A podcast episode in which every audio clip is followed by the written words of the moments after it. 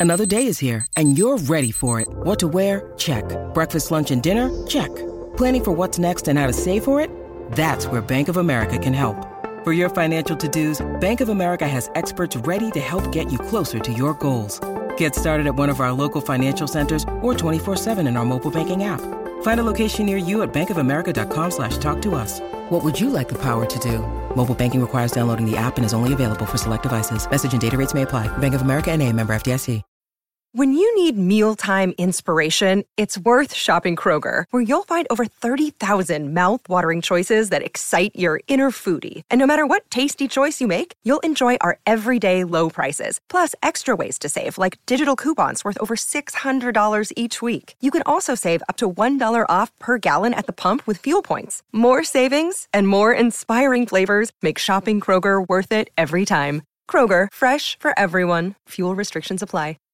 The Starbucks pistachio latte will transport you to your happy place. The comforting flavor of pistachio, warm espresso, and milk, all with a brown buttery topping. Make today a good day. Order ahead on the Starbucks app. In 1979, Pink Floyd released their amazing double album, The Wall. It's a rock opera about a dark and gloomy rock star named Pink who became so disenfranchised by the world around him that he built a wall around his life as he descended into madness. It's one of the most famous concept albums of all time, selling more than 30 million copies. It also led to a full length movie and incredibly elaborate concerts. On this episode of Prisoners of Rock and Roll, we're going to go behind the wall of Pink Floyd and take a look at the story it tells. And of course, we've got music news, second thoughts, and the electric chair. Let's go.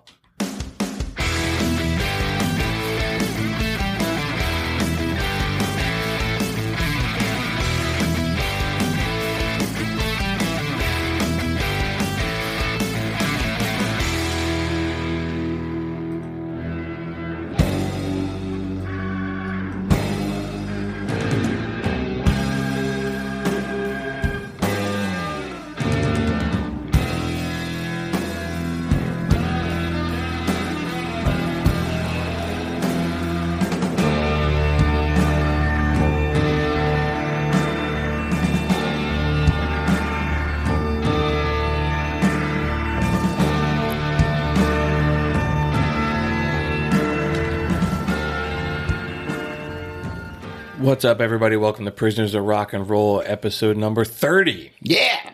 I am Bruce Kramer. I'm here tonight with Doug McCusker and Ryan McCusker. Welcome to the show, everybody. Are you rocking out there? All in all, we are just other bricks in the wall, but we are doing our best to entertain and educate you on music. So thank you so much for spending some time with us. Prisoners of Rock and Roll is sponsored by McCusker's Tavern at 17th and Shunk Streets in Philadelphia. And our show is part of the Pantheon Podcast Network, which is the network for awesome music podcast. Man, we never stop. Uh, we never cease to say we're going to tackle something Yeah. incredibly difficult. Uh, I mean, I, I didn't think it was too difficult. I've been listening to this album my whole life. Like, Yeah. You were like, Yeah. oh man, we're, we need something quick because we're recording this a week after our last episode, and we do we normally record every two weeks. So we Yeah. got some some runway to do everything. We're like, let's do something easy. Let's do the wall. Yeah, but And- like it's it's not really that easy because like everybody's interpretation of this seems to be a little bit different on one way or Oh, another. I underestimated it. Like, Yeah. Yeah. totally. But like, you know, it, it was it was fun listening to the wall a billion Yeah. times. Yeah. I feel like I am pink in in, in, in the concert. So one of the websites I was reading at, oh, and before we say this, man, let me just get this out of the way. I want to give a shout out to a guy, Brett Urich. He has a website called thewallanalysis.com. Great website. yeah, I, I was looking at that this week. Yeah, And it was this guy was really helpful. Yeah. Yeah. I was like, when we post this, I'll make sure I, I, I mention him on social media if he's on there and be like, dude, thank you. The guy wrote like a college thesis on Yeah. every song of the wall. It was a great resource. So I want it's to a give beautiful him, website too. Yeah, it looked it looked cool. The Yeah. artwork was nice. Yeah.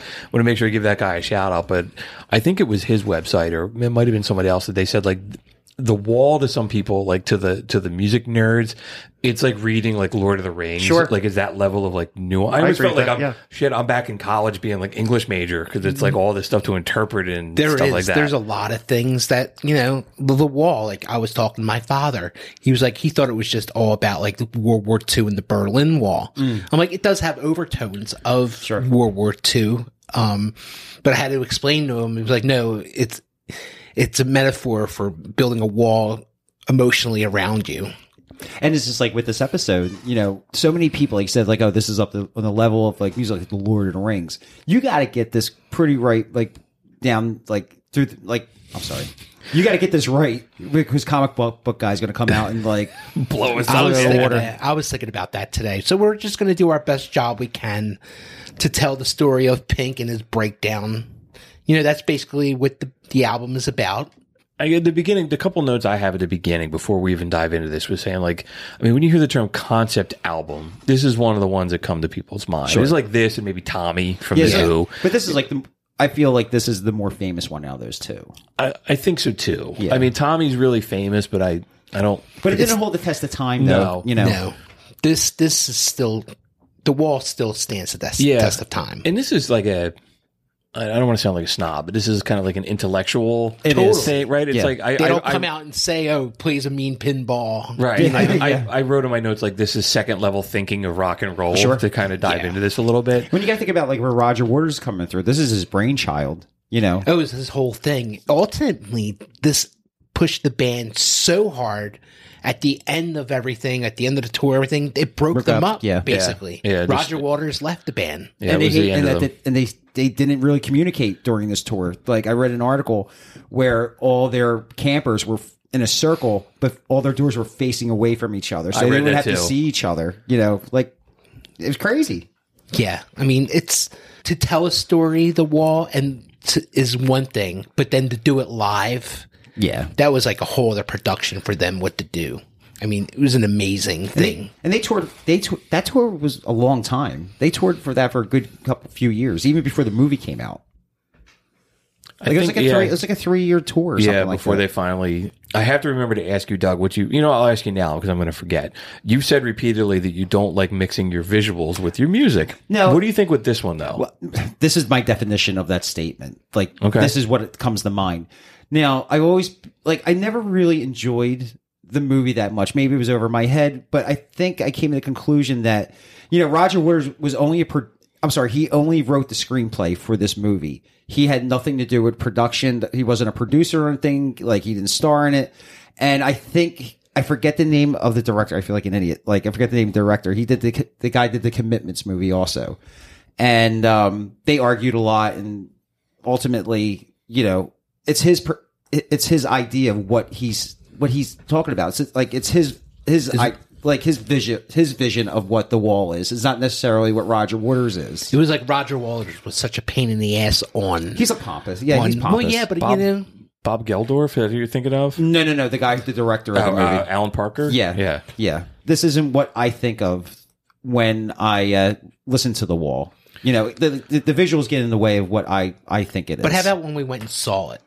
That's what I think of it. Like you know, like like when like Roger Waters did a tour a few years ago, and it was a theatrical. It should have been a play. It could have been on Broadway, really. The one we saw him twice. We saw him one time. It was inside at the Wells Fargo Center, and that was amazing on a smaller level. Yes. But then that summer he came back and he played Citizens Bank Ballpark, and that was on a huge production. Yeah, it was too big. Yeah, it was I too- saw that. Like, that was one. amazing, but It it was- was like a huge, huge, huge production. It took away from it. And I remember us talking, like you know, it was a lot better. It was more intimate inside a, a, Oh, a hockey totally. arena than a than a huge baseball stadium. Like Yeah. it's too big. Like you see the plane come in inside the Wells Fargo Center, and it's huge. And you're sitting in Citizens Bank Park, and you see a flyer. It looks like a little toy coming in. It's like ah, I had, what it I had two com. I saw that too. I saw Roger Waters at Citizens Bank Park, and I had two thoughts for that. One was um, like two days before that, we went and saw Soundgarden. Ryan, you, Okay. you and I, Oh, right on. up at uh down at Penn's Landing in Yeah. Philadelphia, and that was like just four or five dudes on a. The stage was like a concrete slab.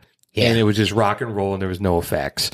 And then going to Roger Waters, it was a completely different. It was like Soundgarden's like reunion tour. It was like you know just punching you in the face with rock and roll, and then you go to this elaborate stage show. And I always loved that dichotomy. Mm. And the other thing was like I was sitting way up in the upper deck at Citizens Bank Park, So and that's I. where the Philadelphia Yeah. Phillies play. And they had Roger Waters. There were banks of speakers like up in the upper deck, and there was some dude sitting next to me who was I. He was like the speaker was behind his head, and he was passed out. And it was like he was almost like he was almost like vibrating from, from the amount of sound coming out, and he was so messed up that he was out cold. Well, that's the thing about going to see like Pink Floyd or Roger Waters. It's like they don't have an opening band. So you go out there and they don't hit until like eight o'clock or until the sun goes down. So everybody's drinking and partying. So that by the time the show starts, Pink Floyd comes on, dudes are passed out. You Right. know, it's it's a looks like a you know It's not like going to the dead and having the same thing because they don't have any opening bands either. no, but at least they go on at like fucking seven o'clock. Yeah. you don't have to Yeah, wait wait around around. at eight thirty to Yeah. go on. Yeah. Yeah. All right. So I think the way we're going to tackle this is we're going to walk through. And you know what? I, I want to back up for one second and talk about too. Is like the the listening experience of this album was, you know, we all listened to it several times in the last couple of days, and I was like the the idea of just listening to an album is kind of a lost thing. And there's even Yeah. some songs on here. There's a couple really big hits came out of it. You know, comfortably numb and uh, Young Lust and Another Brick in the Wall. brick in the wall. But it's also like you get more if you listen to it in the context of everything else, and that whole experience of like the album, even though it being on vinyl, like the selection of like when songs open a side of an Yeah. album is a big deal. Yeah. and a lot of that experience is just is lost now with everything being digital. which is great about the wall is you got the first album, you know, obviously two sides. That's the story is Pink building the wall around them. And the second side of the story is this other album, side four, uh, Three and side four. three and four is about Pink breaking out of the wall. Yes, yeah, it's almost like two little stories. It almost reminded me a little bit of like uh, watching Full Metal Jacket, how it's like they're two Totally, different, two two different- different stories yeah. and putting them together. So Yeah. All right, so I think the way we're going to tackle this is we're going to walk through song by song, and we're going to kind of tell the story of Pink. You know, if you if you've never even listened to this album or got the whole idea, I mean, so the Wall is a story of a rock star named Pink Floyd. His dad was killed in World War II when Pink was very young, and he was subsequently raised by his mom.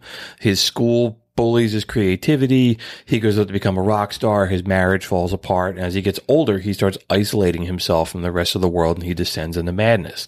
Pink is really based on a combination of Roger Waters and Syd Barrett, who was the initial singer from uh, Pink, Floyd. Floyd. And when he had drug problems and mental issues and he stepped away. And part of this was Roger Waters got the idea for this because during their last, their previous tour, he got really annoyed at the audience and he spit on a fan. Yeah. Yeah. And it became like he started thinking about like how fans like look up to celebrities and how they envision rock stars. So it's, it's kind of his commentary on all of that kind of stuff. I read an article, like, you know, he had the idea for this, like playing a show. And I don't know if it's just Roger Waters as being the creative personality that he has. I guess is the best thing I could possibly say without calling him like really pompous. But he would get really annoyed at a show because people are kind of like rocking out and not like really paying attention to what he's actually has to say in his music. And that kind of like affected. He's like, I wish I could build a wall in front of me and the crowd because like they're not getting it. yeah, no, You know. that's exactly right. No. Yeah. Let's um dive into the album, guys. All right, man. So the first song, uh, "In the Flesh," We played a little bit of the beginning of the of our intro. There's a great example that could show off this record. Yeah, so in the flesh, so let's talk about this for a couple seconds real quick. So when Pink Floyd toured behind the album Animals in 77, it was called the In the Flesh tour. And this song is it's not in the flesh, it's in the flesh. It's a question. There's a question mark at the end of it.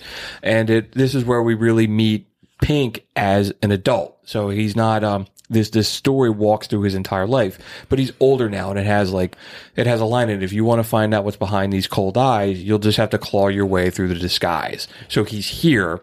I had the analogy that if this album was the Bible, this is the let there be light moment. Just the way it Yeah, opens totally. like a bang, you know, we Yeah. played it Yeah. when we came out of the intro. And I the Bible analogy I got from another website. I didn't come I up with that, that- on my I read that also. Yeah.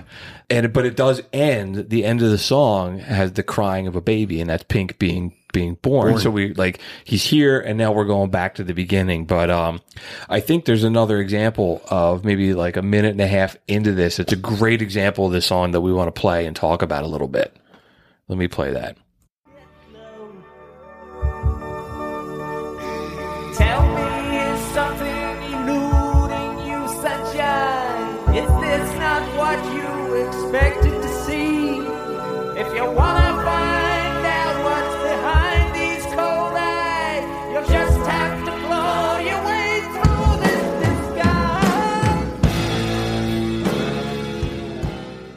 So we're listening to this with our headphones on, and Doug, you just mentioned as you're playing, you're like, dude, can you turn that up? I really need to get the full experience. And there's like a the drum beat, like really down in the mix, is like a it's a heartbeat It's kind of sound.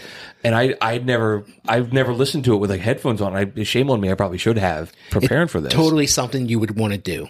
I mean, You just I- dive yeah. into it and find new Yeah. something new out of it. I must have listened to it on like headphones back in the day with like a CD Walkman or something, but I have never sat around and like listened to it in my headset that we're doing right like now. a quality pair of headphones. no, I must Huh. have. Yeah, totally. Wow, I'm gonna have to. I'm gonna have to go back and listen to this whole thing that way because even listening to it now, like being 45 compared to when I was in high school listening to it, I had a. I just had a much different experience listening to it. Yeah. But you know, the beginning of the wall, you know, Pink is out there. He sees him, he's like introducing himself. He's introducing himself to the listener of the album. He's like, basically, this is the beginning of the show. I'm going to tell you the story of my life. Yeah, But you know, it's you know, we listened to the beginning of that song when before we start the episode. So I read something that Rogers Waters wanted the song to parody "Mindless Stadium Rock." He said in Rolling Stone magazine in 2010, "We needed the beginning, so he wanted something that really something really stupid sounding." And then later in life, he really became to enjoy it. Hmm. So the beginning of that was something that he was like kind of mocking. Oh, he's totally mocking being a rock star. Yeah.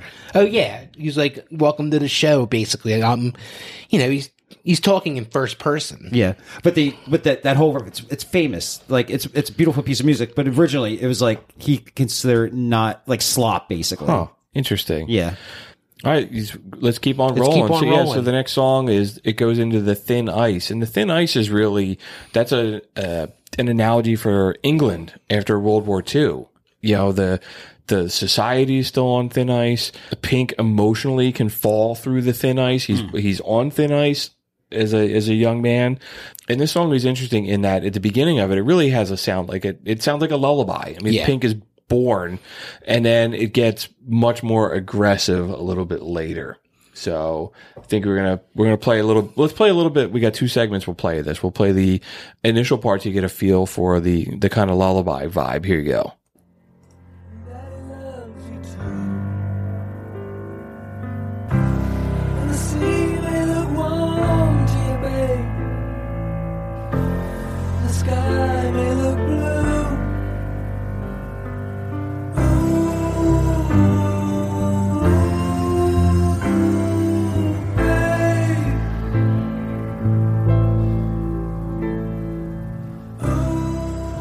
So it opens with that real lullaby kind of chill vibe. Yeah. It's like, you know, Pink's being born.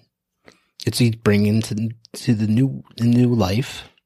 as much as um you know preparing for the show, I wanted to sound as intelligent as possible to uh, try to explain what I think these songs are about. But I get lost in the beauty in these songs. Like you know, like I like I just turn everything off, and I don't I don't want to think what the song's about because this is like one of my favorite songs on the album. No, it, it puts me at peace. This song is one of the best songs on the album. Yeah. But the paradox or the um, the dichotomy of the how that is open, then it goes into something like this. Here's uh, another thirty seconds from a little later in the song.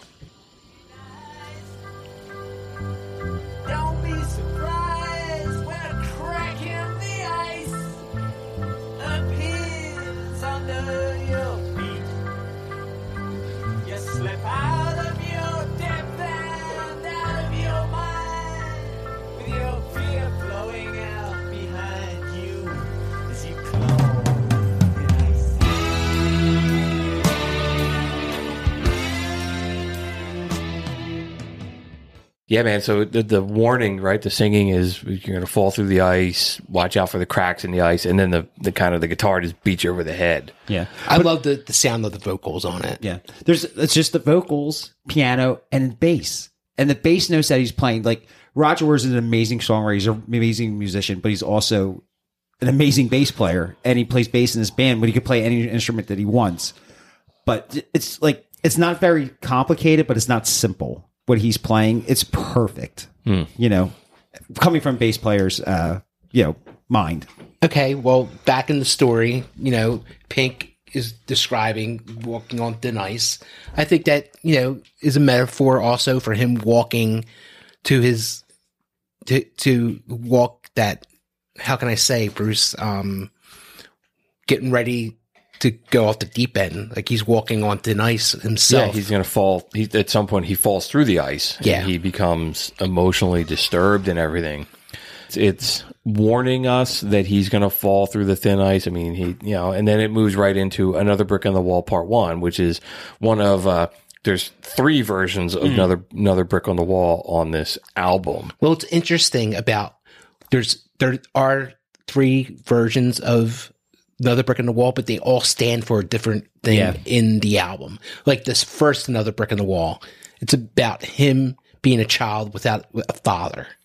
You know, so the Yeah. wall is, is slowly building um, from his childhood.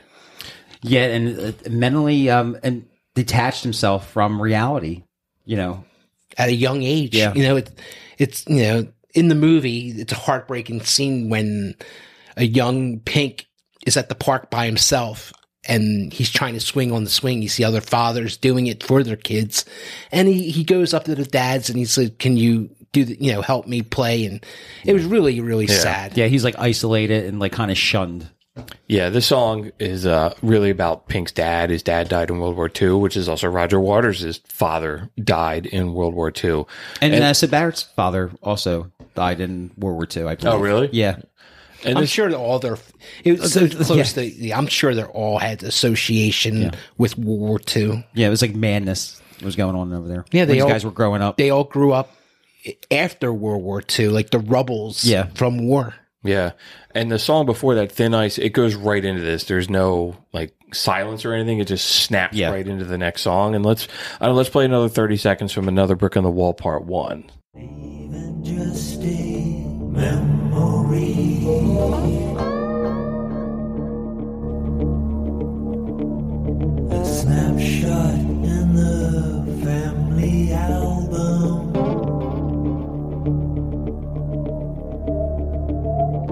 Daddy, what else did you leave for me?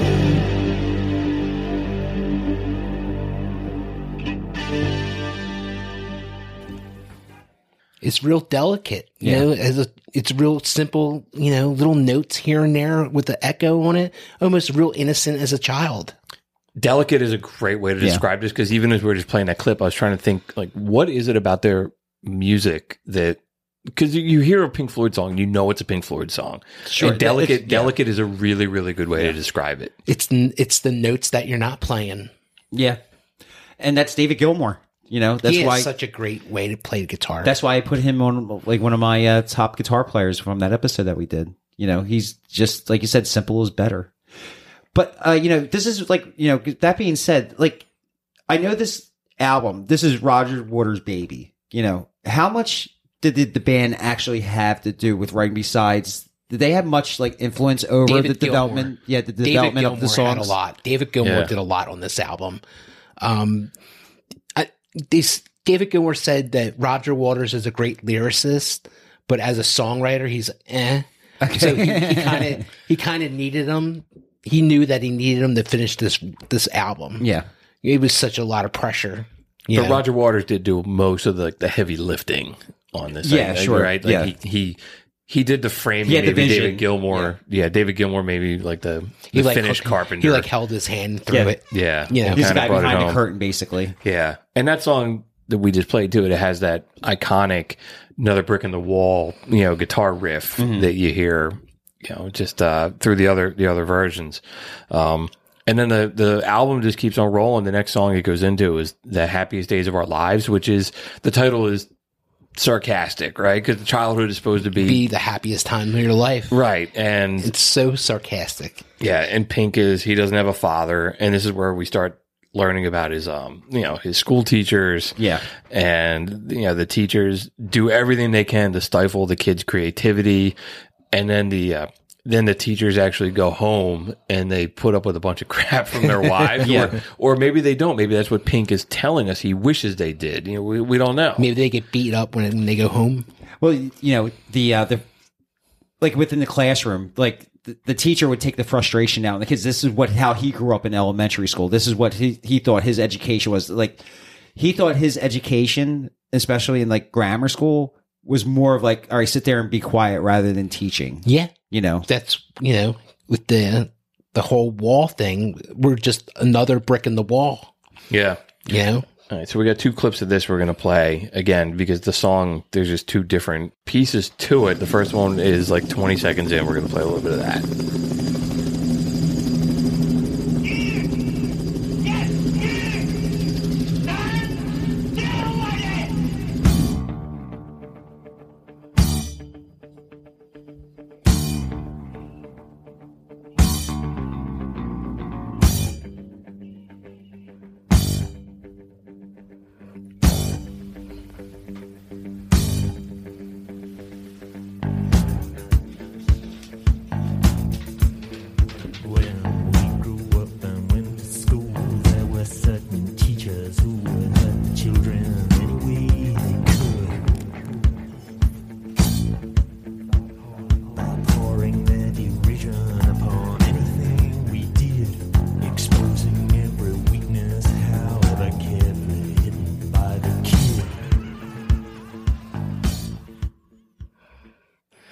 Roger Waters didn't sue us. We're just, we just played a minute and minute and 20. I was I wanted to show the hel- the helicopter part of it and the lights and you hear you know the um school teacher you it's like basically like singling out Roger or Roger uh, singling out Pink out all the kids in the school and embarrassing him in front of everybody. It's an interesting like military analogy, Yeah. kind of right, like or the you know the searchlight, the the, the police helicopter, or something like that. but that's like the world, I guess, that the teacher, like the older generation, was coming out of. Well, they know? wanted to scare the shit out of you. That was Well, like their whole yeah, they- thing. They, didn't you have to scare the shit out of you. Like, you know, this is what reality was, I guess.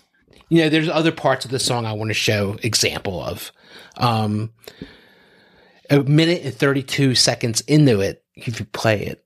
Okay, yeah, sure.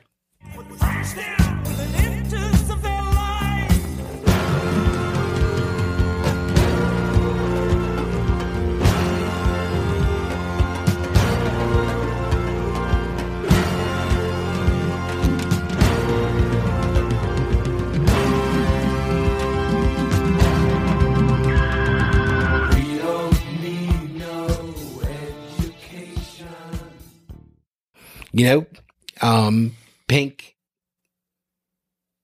how can I say, is uh, establishing himself as an outsider of the class.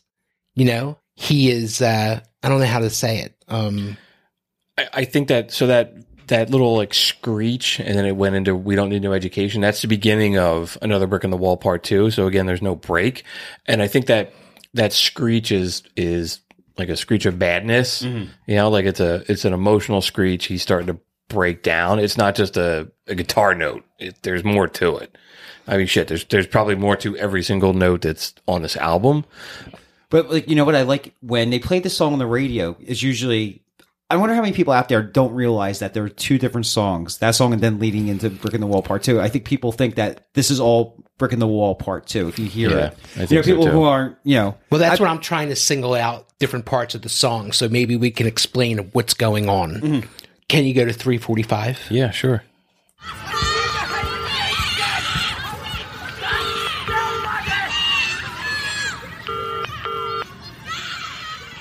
This is Pink trying to call his wife at home. Is this still like another Brick in the Wall? Mm-hmm. Yeah, it's the last couple of seconds. Yeah, so that the the phone thing comes up a couple times in this album, and I had never really put together what all that meant. There's a couple little interludes where you hear like the phone. If you hear this on the radio, like you don't you don't quite make out what's going on, mm-hmm. and it took me to like be this age and really listen to the whole album and be like, what is what are those conversations going on? You're right. So it, it fast forward a little bit and Pink is trying to call home to talk to his wife because he's out like on the road. Yeah. And then that comes up a couple different times in the mm-hmm. album. And I just, I, I'm just too stupid. And I never really was like, oh, what is that? I thought it was just part of the song. No, it's hard. That's why you have to sit down and listen to it. And this website was really helpful to to really understand what was going on. Yeah. And like I said, it, it comes, it circles back a couple times that concept of Pink trying to call home and get a hold of his wife while he's out on the road as a rock and roll star. Yeah. So now he's frustrated. The wife's not answering the phone. So he keeps adding to his wall. And that goes into the next part, another brick in the wall part two. And that's, you know, Pink is in school and the teachers and the school administrators just want him to obey. And, you know, and that's the classic. We don't need no education. Mm-hmm. We don't need no thought control. It's probably one of their most, it's probably one most of Pink Floyd's most famous, famous- songs. yeah. Yeah. That, that line. Or one of the most famous lines in their whole career. Yeah. Yeah. Yeah. Yeah. Yeah, it's just a famous just- piece of rock and roll. Yeah, if Yeah. you just say that line to somebody, they're like, "Oh, I, kn- you know." I said it to my father, and was like, "Oh, I do know that." Yeah. Yeah. Even if you're not a Pink Floyd fan, you know that, that line Yeah. and the sarcasm or the, the joke of it that it's, you know, it's not proper grammar. We don't need no education and stuff like that, which is really saying that they do need education because they can't speak properly. So would this be the like the beginning of the rebellion against the establishment? Yeah, Yeah. I think so. And even in the uh, like in the movie, he's the teacher catches him like writing a book of poetry, and Yeah, he's like, he- he kinda the embarrasses him with poetry," yeah. and then he goes back to like, "We're gonna go back to figuring out the area of a rectangle or, Yeah. or some other No, no, geometry." no room for creativity in, Yeah, in, this, very in this world. Yeah. Yeah, so it, it, Pink is struggling with no creativity, and he doesn't have a father figure, and the teachers are even in the movie. They the yeah the teachers are paddling him and spanking him and stuff like that. And this is just adding like another, like we said, this is adding another brick in the wall for him shutting himself out of the world. Yeah, so Pink is the wall is going up around him, and then the next song it moves into is Mother, which is obviously a song about Pink's mom, and she's overbearing. This song is As being our protected mother. because the beginning of it is really like a uh, it, he's very childlike like he's saying like mother should i run for president uh, mother should i trust the government do you think they'll like the song you know it's like it's very like you know mommy should i be president you know it's like Yeah. he's very I, I guess everybody at their point, like I'm trying to remember, like being at that age, and you just kind of like very un- unsure of what you want to be or where where you land or where you fit in, and you're always looking for approval from your parents, and like Yeah. kind of like just um being a good a good little boy and kind of moving forward in life and making everybody proud. Yeah, I I agree. And then, but then the second half of the song, he starts asking like the the. the it's not the questions anymore. It's like you know, mom is going to check all your girlfriends. Yeah. Like it's, yeah, the overbearingness Yeah. starts. It's like all that approval. Yeah. that's where I kind of picked out in the song to listen to.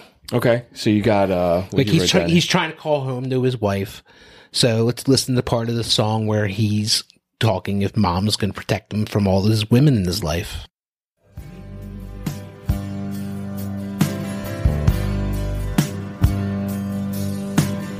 Mother, do you think she's dangerous?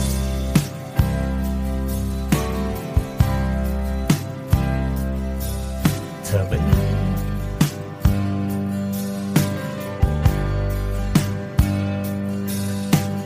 Mother, will she tear your little boy apart? You know, he's underneath his mother's wing. Yeah. You know, he's asking if everything's going to be okay. And, you know, like you said, are you going to, are you to give me the nightmares that you have? right. You know? you know, sitting here listening to this and you know talking about him calling his wife and this and that and being on the road. Do you think it comes down to like like the the Freud thing? Like everybody like everybody wants to marry their mother, so is Sure. he really looking for the approval of his wife? And like you, you know what, you know what I'm trying to say? Well, you know, Pink has thoughts that his wife's having an, an affair Yeah. on him, Yeah. you know? So, So he's going back in his mind, thinking about like when he met this world. Like, do you, you know? Is she dangerous? Is she Yeah. this? Is she that? And he's questioning like, oh, should I marry her? Should I listen to my mother saying like, Yeah. oh, maybe I shouldn't marry well, married your her? I don't know. the mother always, it's like, stay away from those girls. Yeah. You know, they always Yeah. warn, they warn you way ahead of time. They should say that before you get married or some shit. I'm sure. I'm sure. Did anybody say that to you? no, not my first my first marriage. No, and they somebody should have. The next song. Uh, Goodbye Blue Sky. Well, that was the end of side one. Let's say that. Okay, That was the side. That was Mother's the last song on side one. Side two now. The first song is Goodbye Blue Sky. If you put it a little bit into the song, we get a good example of what Roger Waters was looking up to the sky and just seeing the airplanes take away the blue sky. yeah. So I guess it post World War II, you know, the world people are still living in fear. There's a there's a line in the song, the flames are all gone, but the pain lingers on. And Pink is looking back to that uh that era of the world. And this song has a really chill vibe to it, but he's asking some pretty dark questions. And Ryan, you had mentioned here with a part we're going to play about two minutes in. So let's get to that.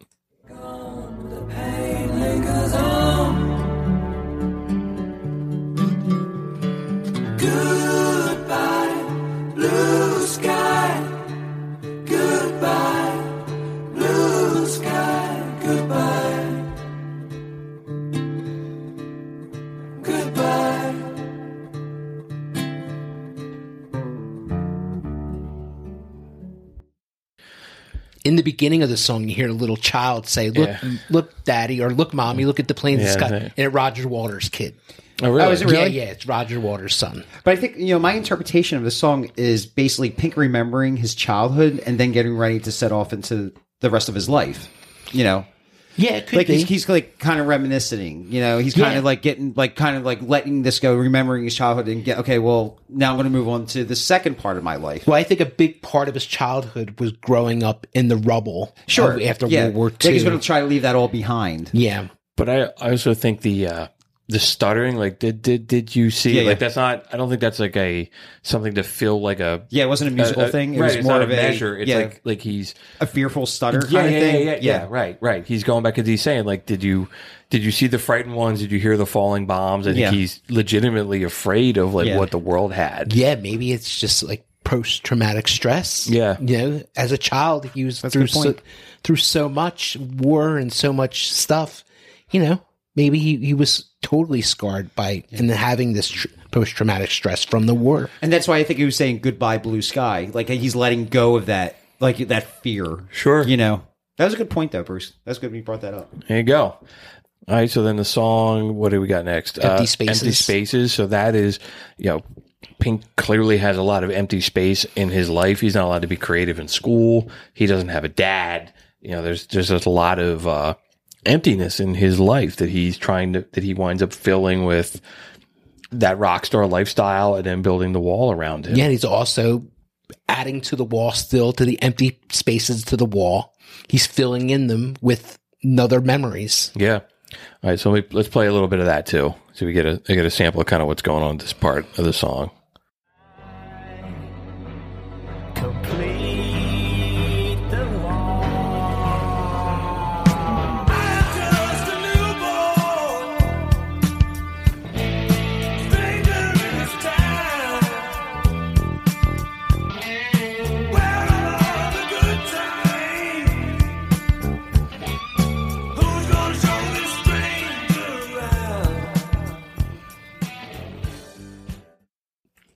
You know, these empty spaces, and he's going to fill those spaces with women.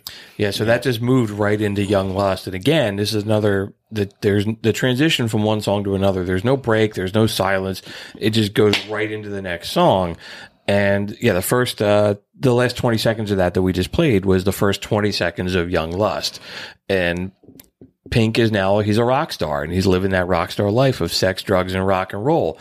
I, I put in my notes, Doug, when you mentioned that, uh, Roger Waters it was trying to make fun of like guitar driven Yeah. music that this song as well. And I was going to say that, like, I'm out of this whole album. I don't, what, what, like, again, I don't know anything about anything, but I don't feel like that this song fits the vibe of this album. And it's kind of like, I always thought this song was a little silly. This is not my favorite song that Pink Floyd ever did because it's, it's not very Pink Floydish. I guess it sounds a little stupid, because but they're they're making fun of that big like Yeah. the sex yeah, Drugs and yeah. and roll. And you can Yeah. totally feel that vibe. Like, I never really made that connection. Yeah, like he Pink is like, all right, Yeah. my wife's not answering the phone. I'm going to be a rock star, and I'm going to grab Yeah. one of these groupies. Yeah, like You know? like you know, going back to the movie thing, I'm like, I'm not a big fan of the movie. I don't really pay attention to it. So, I was that like a big part of the movie? Yo, yeah, yeah, Yeah. get- okay. oh yeah. So there's already there's a setting there on purpose. Then, Yeah. okay. There's um another example of the song, Bruce. Can we play it? Yeah, here you go. This is about two minutes and fifty seconds in.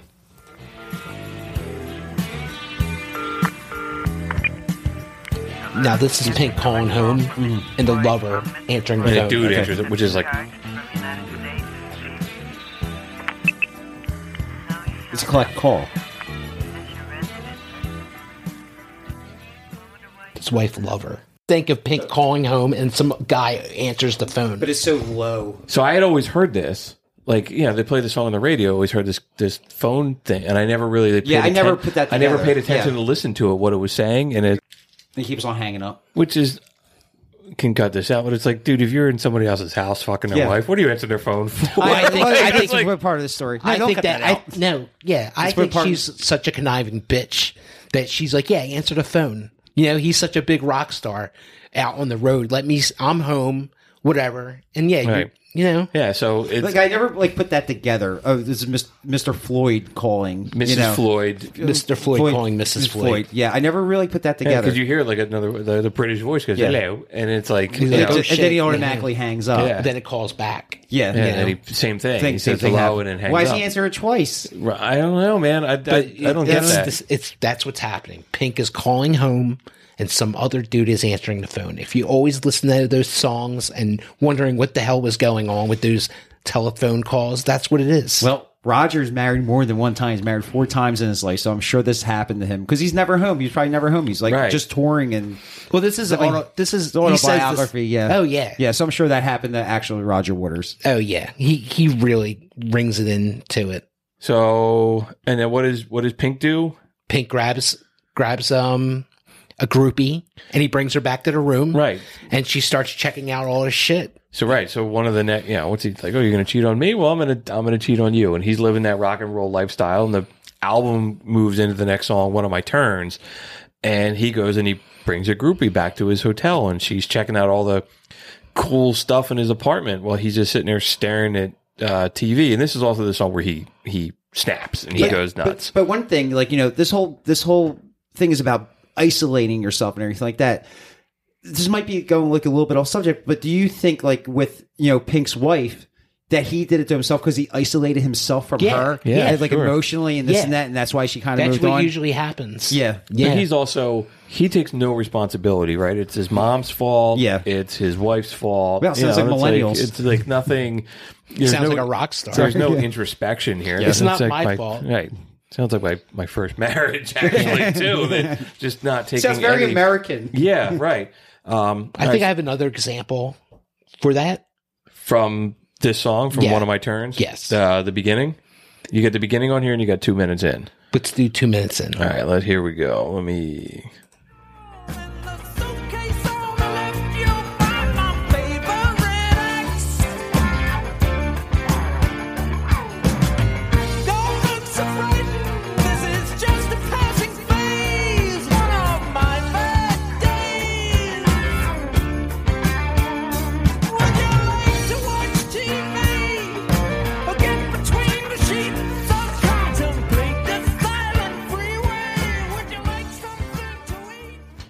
You know, Pink's trashing his hotel room now. Yeah.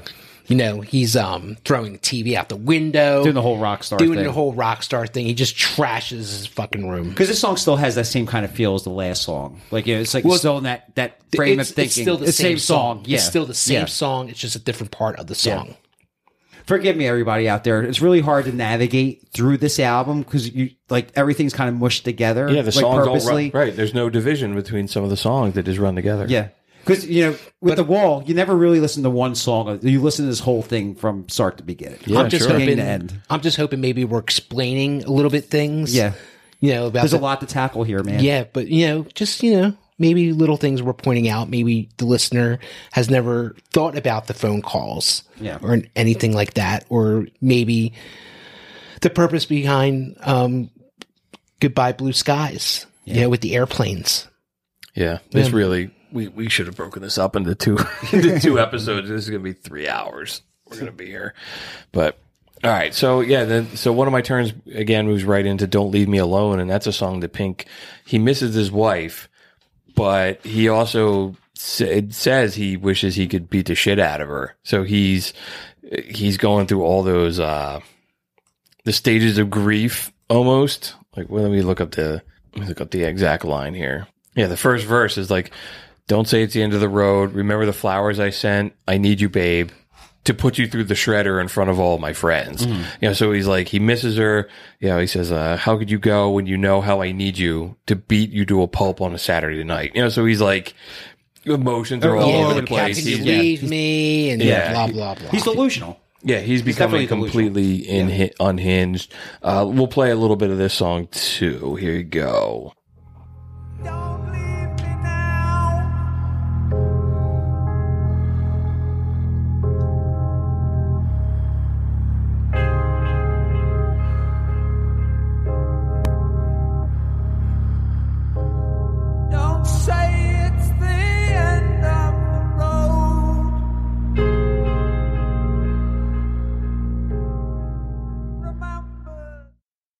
It's like he's breathing. Like Yeah, I did. I I'm out of breath. Um, like after you freak out, and then you're just like, all right. yeah, it's a good point. He did just the last song. He trashed the hotel Yeah. room, and at, at the end of it, we didn't play it. He's like he's screaming and he's breaking everything. So now he's kind of that like calming down or coming down off the. I, I take it as him hitting his bottom. Like he's hitting his bottom Totally. with his Yeah. marriage. Like he's just like giving up. Yeah, like, like his whole life. Yeah. like he's hitting the bottom bottom of his whole yeah. life. He, he and he didn't even start going through his mental problems yet. Well, he still is. He's Yeah. building the wall around him Yeah. slowly, slowly. Yeah. You know, we're getting close to a point where he's going to totally be under the wall. He's going to be away from the wall. Um, the next song is Another Brick in the Wall, Part Three. Now, he's still building the wall. Sure. This represents him going to the wall and finishing the wall Okay. on top of him. Yeah, his he's gone crazy by this point, right? He smashes all of his stuff. His wife leaving is another brick in the wall. Um, yeah, he he's getting really close, and we're getting close to the end of the second side of the album that culminates in him the wall being built. Uh, all right, let's play a little bit of that too. This is the part that he smashes all the shit. Here you go.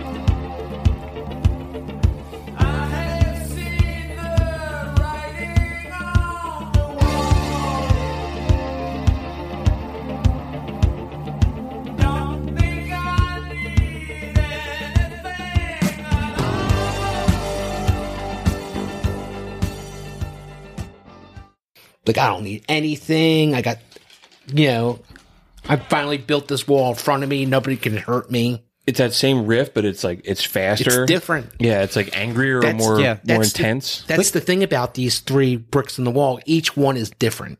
But like musically, this is getting this is bringing everything back together again. Like like it kind of like went off path a little bit. So like in the album, in my opinion, this song represents a bringing it all back together again. This is him finally finishing the wall. yeah.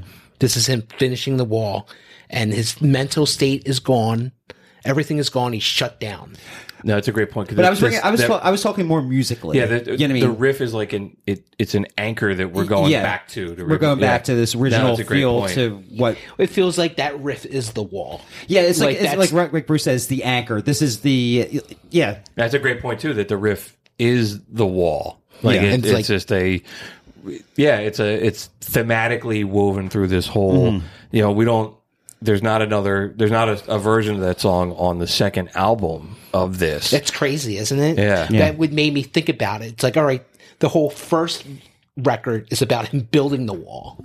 So everything that we talked about so far is him building the wall around his growing up without a father, his growing up in post-war sh- stress, um, his mother raising him by himself, turning into his mama's boy.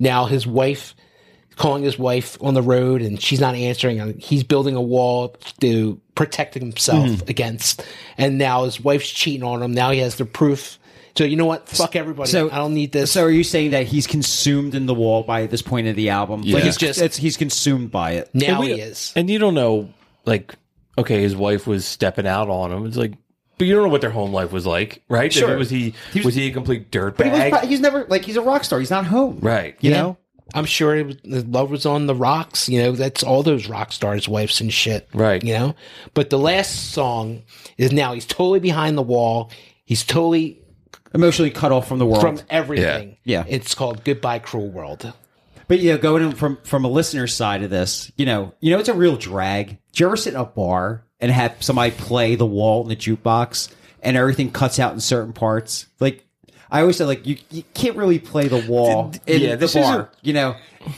But it's like you don't understand, like because everything Everything is, everything bleeds. spli- everything bleeds into each other. Yeah. And this isn't like a a background like you're doing other No. crap around the house. Like this is something like you almost got to be intentional listening to it. Much Yeah. like uh, you know, if I want to read. Uh, some magazine I get in the mail. You know, I can do it when I'm kind of like half Yeah. paying attention. I'm half Yeah. asleep, but then there's certain things I read that I'm like, I really got to be paying attention. Or much like you, I don't know, a movie. You got to. Yeah. There's certain movies pay- like just mindless crap you're watching. And you're just doing other shit, and there's other stuff like, dude, I got to pay attention to this because it's pretty intense. And that's how I kind of approached this this week. And I always paid attention to it, but that's how I approached it this week. Like you really had to pay attention to this. Yeah, it's like your experience if you listen to it casually versus like, all right, I'm going to really, really pay attention is a is a very different experience. Even It's kind of exhausting. it, it is, Like, you know? and the experience of even listening to it with the headphones on, and you get you hear all the little nuances of the songs and how the stuff comes back together. It's it's incredibly complicated. Yes. It's very complex. I think I think everything Pink Floyd does is complex. I agree. on purpose. nothing nothing they do is like simple. yeah. Did we play any? No, we didn't. We No. didn't play the clip of that. No. So, all right, here we go. Let me get to the point that uh, Goodbye, that, cruel world. that you had written down. He's already he's covered by the wall. He's saying goodbye to everybody. and it's not. A, this isn't him committing suicide. See, that's a, that's a point I may wanted think. to break up. I was going to ask you guys a question. Do you think this song, this particular song, is about suicide, or does he finally lose his mind? He I think he loses his mind. Yeah, I think he's behind that's the our- wall and our saying goodbye to interpretation everybody. of it, yeah. All right, here, thirty seconds of it. Goodbye, goodbye, goodbye.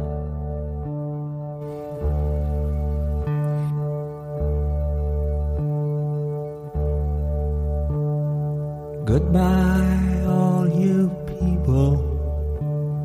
There's nothing you can say to make me change my mind. Yeah, man. So that's it. That's the first side. So he's completely shut out from human contact. The wall is up. He's turned away from everybody around him, and he's gone crazy. Like every good rock star should. So, all right, this is probably a fantastic place for us to take a break. We'll come back. We'll walk through the second phase of the album, or I'm sorry, we'll come back and we'll go through disc two of the album and kind of his. We'll finish up his story, and then we'll we'll do all of our normal stuff we do at the end of the show. I like how you call it disc two. yes, Like disc that's two. still a thing. Record, No, Record. record, two. It was, wouldn't it- this be like record number three going on to? This is Or side, three. This going is to? side okay, three. all We're, we're gonna get the side three after we come back. Okay. All right, stick around. Prisoners of Rock and Roll is sponsored by McCusker's Tavern at 17th and Shunk Streets in Philadelphia. There's something for everyone on the beer list and the jukebox at McCusker's. It's minutes from the sports stadiums in Philly, making it a great place to stop by for a few drinks before or after a concert or a game. Come see for yourself why everyone from Philadelphia Magazine to Playboy has called it one of the best dive bars in the city. Visit them at 17th and Shunk Streets in Philadelphia or on Facebook. That's McCusker's Tavern.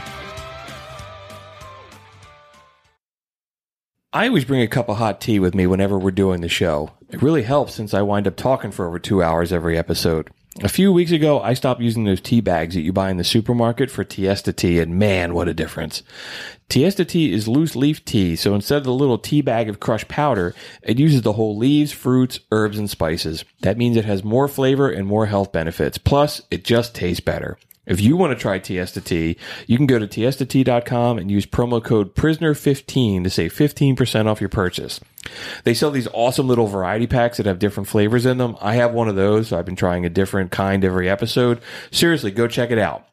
That's tiestatea.com and promo code PRISONER15. Tiesta Tea, once you go loose, you'll never go bagged. All right, so we ended up the last part, uh, we ended up the end of album one, not disc one, with Goodbye Cruel World, and then we pick up right with Hey You. And this is really a song about Pink is now, he's gone from Goodbye Cruel World to he's kind of asking for help. Yeah, he's kind of like trying to snap out of it. He's longing for like communication. Yeah, totally. His brain's kind of be like, whoa, whoa, we're going too deep in underneath. Yeah. I, I almost feel like I mean that's a big change from like the end of the last song to this, but it's almost like the in the time that it took you to take the album off and get the other one out of the sleeve and put it on the record player. He's you know how much time has gone by in Pink's world that he's now like, whoa, I, maybe I made a mistake. But this is like, in my opinion, this is a very important song in the story. But this didn't make the movie, guys. I don't know if you ever realized that. Hey You is not in the theatrical version of The Wall. I didn't, and that's actually a good point too. There's a couple songs that are on the the the that are in the movie that aren't on the album. Yeah, too. when the Tigers broke free. Yeah. And that's off of Roger Waters' solo album, I believe. Hmm. You know, I remember them putting that out for the release, the DVD they released. Yeah, there's They there's were- been a couple versions of this album that have Yeah. come Yeah. out. But there's a deleted scene you can find on YouTube of Hey You that they didn't put in the movie because they couldn't. It, the movie was running long, you know. So if you ever want to watch it, look it on But YouTube. you'll let's find listen it. to Hey You. Yeah. Okay. Uh, you got on here. Like, you got two parts. You want to play the first one? You have Yeah. on here. Okay. Hey, you, standing in the aisles with itchy feet and fading smiles, can you feel me? Hey, you, don't help them to bury the light.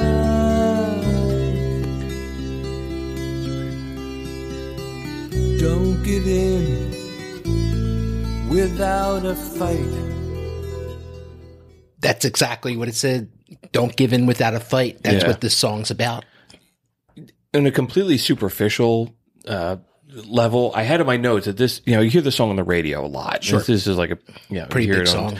yeah, it was a big song, but when it, when you listen to it independent of the album, it's lost all context. Absolutely. Right? Like you don't get it. And even, um, as we're just playing this, so, you know, I'm sitting behind the laptop and I've got all this open on Spotify and I'm playing all the songs.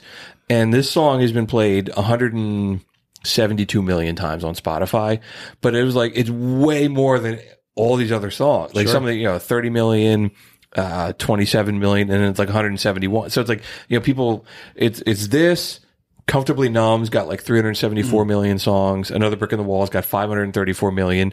And everything else is like way, way, way, way lower. And it's like, but you're missing that. Again, listening to the whole thing from beginning to front, it's just a completely different experience. And that was like, music now is like that Sure. right? Music was like when it started, it was all about like the hot single, and then in the seventies, it was all about the album.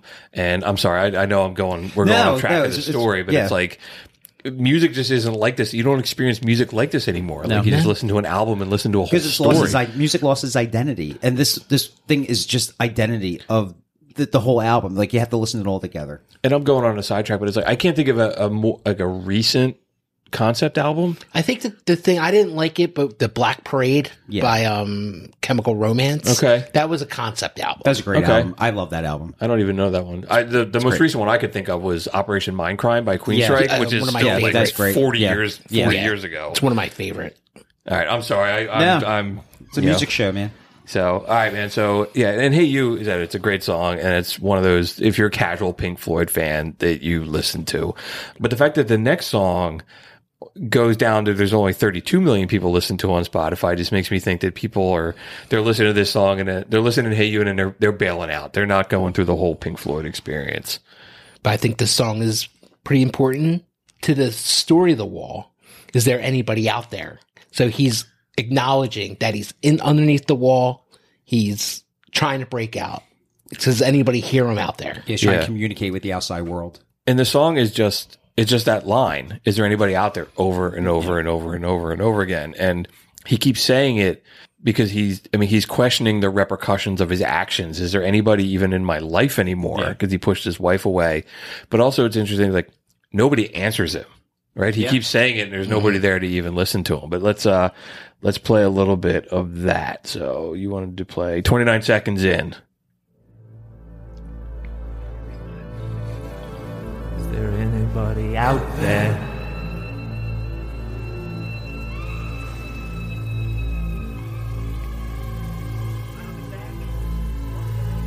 Is there anybody out there?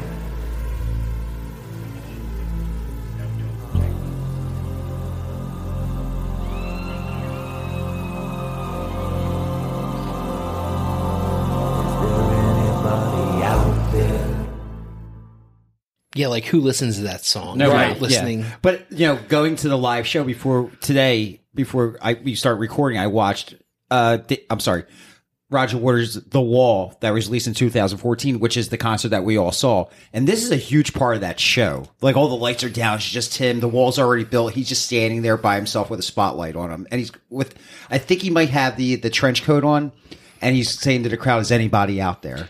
It's trippy as hell. Yeah. I mean, even just listening to it again with the headphones on, there's like these little nuances Yeah. of stuff going on, like real deep in the mix that you don't hear if you're just listening to it like in the car driving. Yeah. But again, this has to be listened with the rest of the album.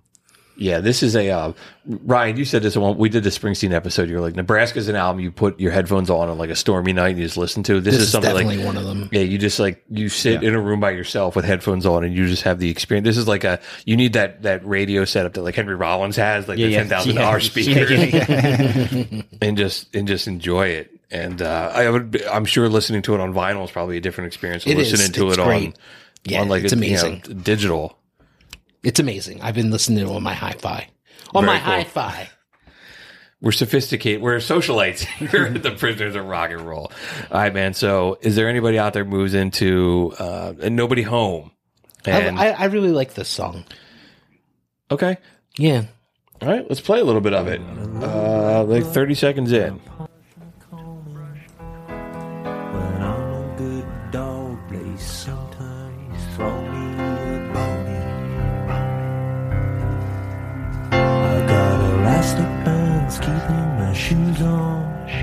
Got those swollen hand blues. I got 13 channels of shit on the TV to choose from. A couple things just popped in my head with that. He mentions like my hands are all swollen up, which is like in comfortably numb. Made his hands swelled Feel up like like two two balloons. balloons. Yeah, like I'd never thought that before. Um, he's also, I think he's.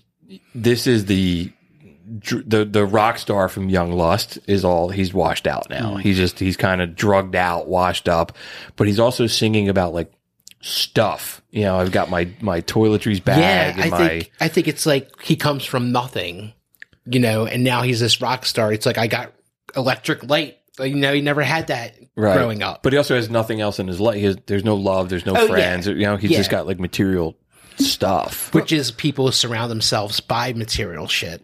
From, Sure. from my understanding, from what I read this week, this is like you know I got the elastic on my shoes. This is what Syd Barrett was doing when he was losing his mind. This is his nod to saying, okay, this is kind of like dropping little personal things about Syd Barrett that he hmm. was doing when he was losing his mind in the studio, and he like he would just like like blank stares and like there's a couple of references in that song that's hmm. a nod to Syd Barrett and his condition. Yeah, at some point we'll talk more about Pink Floyd in some other episode, and we'll talk hmm. about Syd Barrett a little bit because that's another really tragic, crazy story about them.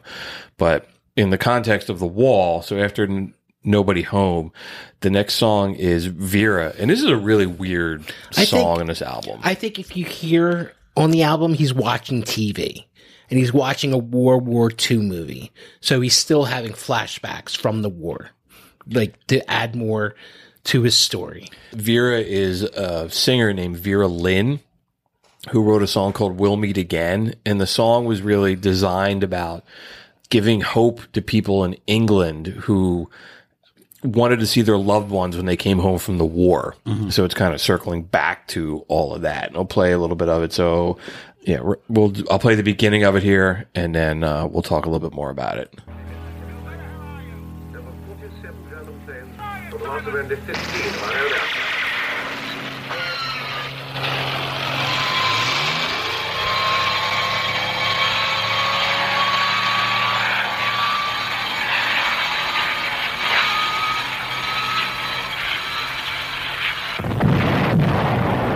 Does anybody remember?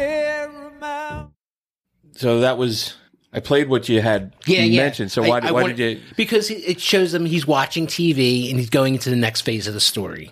Okay. He's having flashbacks, more flashbacks of World War II from having the TV on Okay. for watching the late movie or whatever movie he has going on. And I wanted to show how he was watching TV.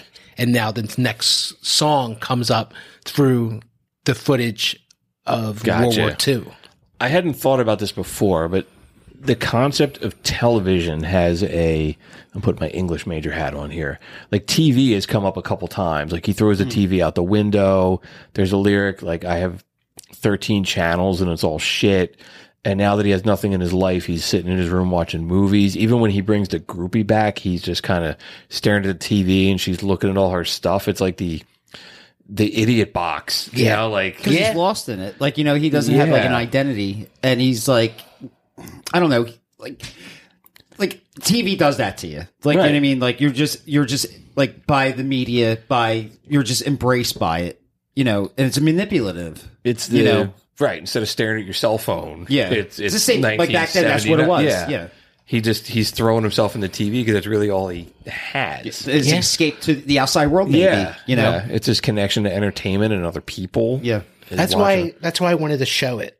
Like what this next part of the album is about his flashbacks because he's watching TV. No, it's a great point. And then you had another clip you wanted to play in here too. It's like a minute, uh, a minute ten into the song. So let me play a little bit of that.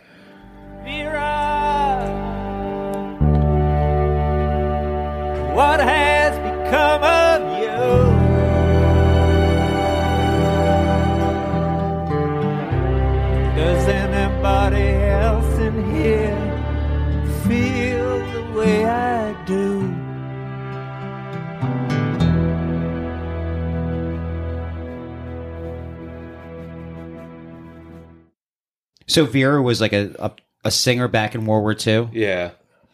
At the end of the war. Yeah, it's a good point. So he's saying, Vera, what happened to you? Because if she sang a song about seeing your loved ones home from the war, and he's saying, what happened to you? Because there's there's no hope. He's he doesn't have that hope. of Yeah, seeing- people were coming dad- home from the war, and his dad never came home Right, from his dad never did. So it's like second. It's circling back, and he's but he's also like he's not blaming her, but he he's again like, what happened to you, Vera? Yeah, you know, what like he's to the innocence. yeah, like do you there's think no, like do you think he found closure in it? Like when he was young, like in the in the songs that No, she sang? maybe. I, think it reminds him of when the troops were coming home at the train station, and they're all home. And then he's wandering around looking for his father. and His father didn't come home. Everybody's hugging everybody like Yeah. that, and he's just this orphan kid walking around. Right. It's interesting. Yeah, and I mean, we're we're uncovering stuff kind of as we're talking, and it just kind of like uh, we're coming up with uh, thoughts on it on the fly here. But I yeah, I hadn't thought of that.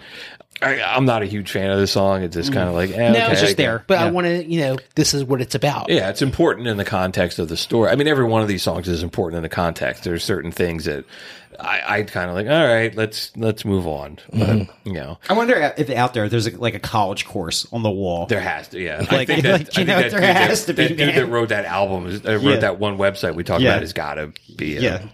I'll to, maybe I'll look into that before uh, second thoughts for the next episode and figure it out.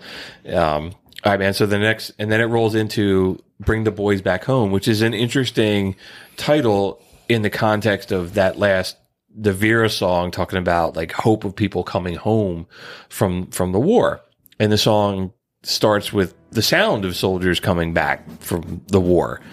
Um, and actually, yeah, let, let's just play the beginning of it.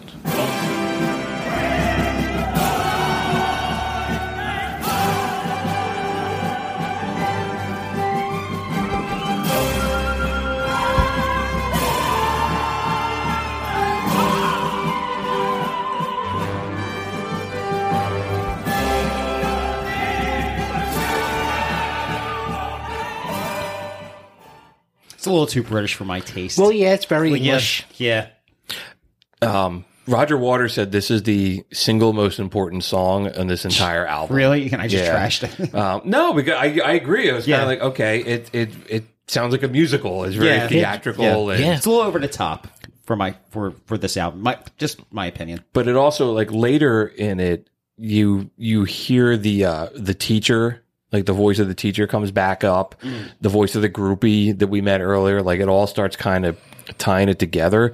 And from what from what I was reading was like thematically it plays off that like that theme from the Bible, like the sins of the father are passed down to the children. Mm-hmm. And Roger Waters looked at it like the sins of the generation who went to war is now passed on to the kids because Pink is all screwed up because his dad died fighting in this war. So it's like this I guess that's Domino why, effect. yeah. kind Where of. Roger Waters said it was important, probably also because it's his life. biographical Yeah. to a degree.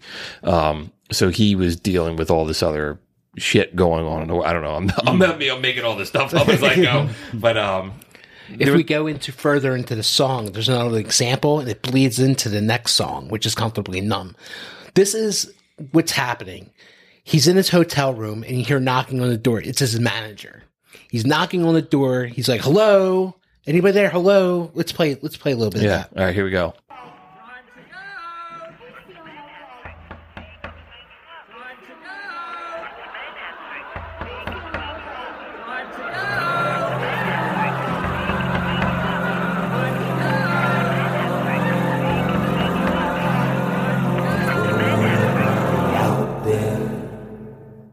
Yeah, and then you know they break through the door.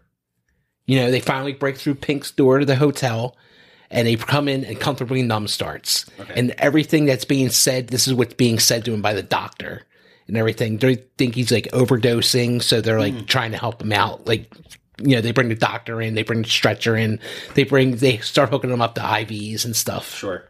Let's play comfortably numb. Yeah, comfortably numb's a one of my favorite Pink Floyd songs. But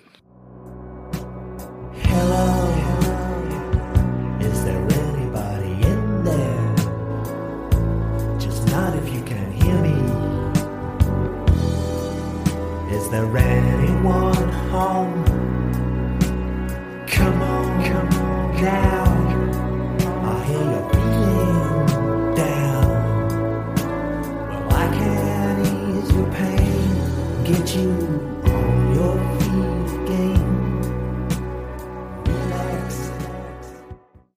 yeah, so he's he's also they're they're drugging him up to get him back on the stage. Yeah. yeah, he's not himself, but he's comfortable, and it's interesting because we just heard a lot of like, is there anybody out there? Mm-hmm. And now the doctor's saying, is there anybody in, In there? there. Yes. Yeah. Right. So people Yes. on the outside are looking at him. That is one of my favorite Pink Floyd songs. Yeah, let's hear the guitar solo in it. All right, so it's like four minutes in. I also think this is like the quintessential like Pink Floyd song.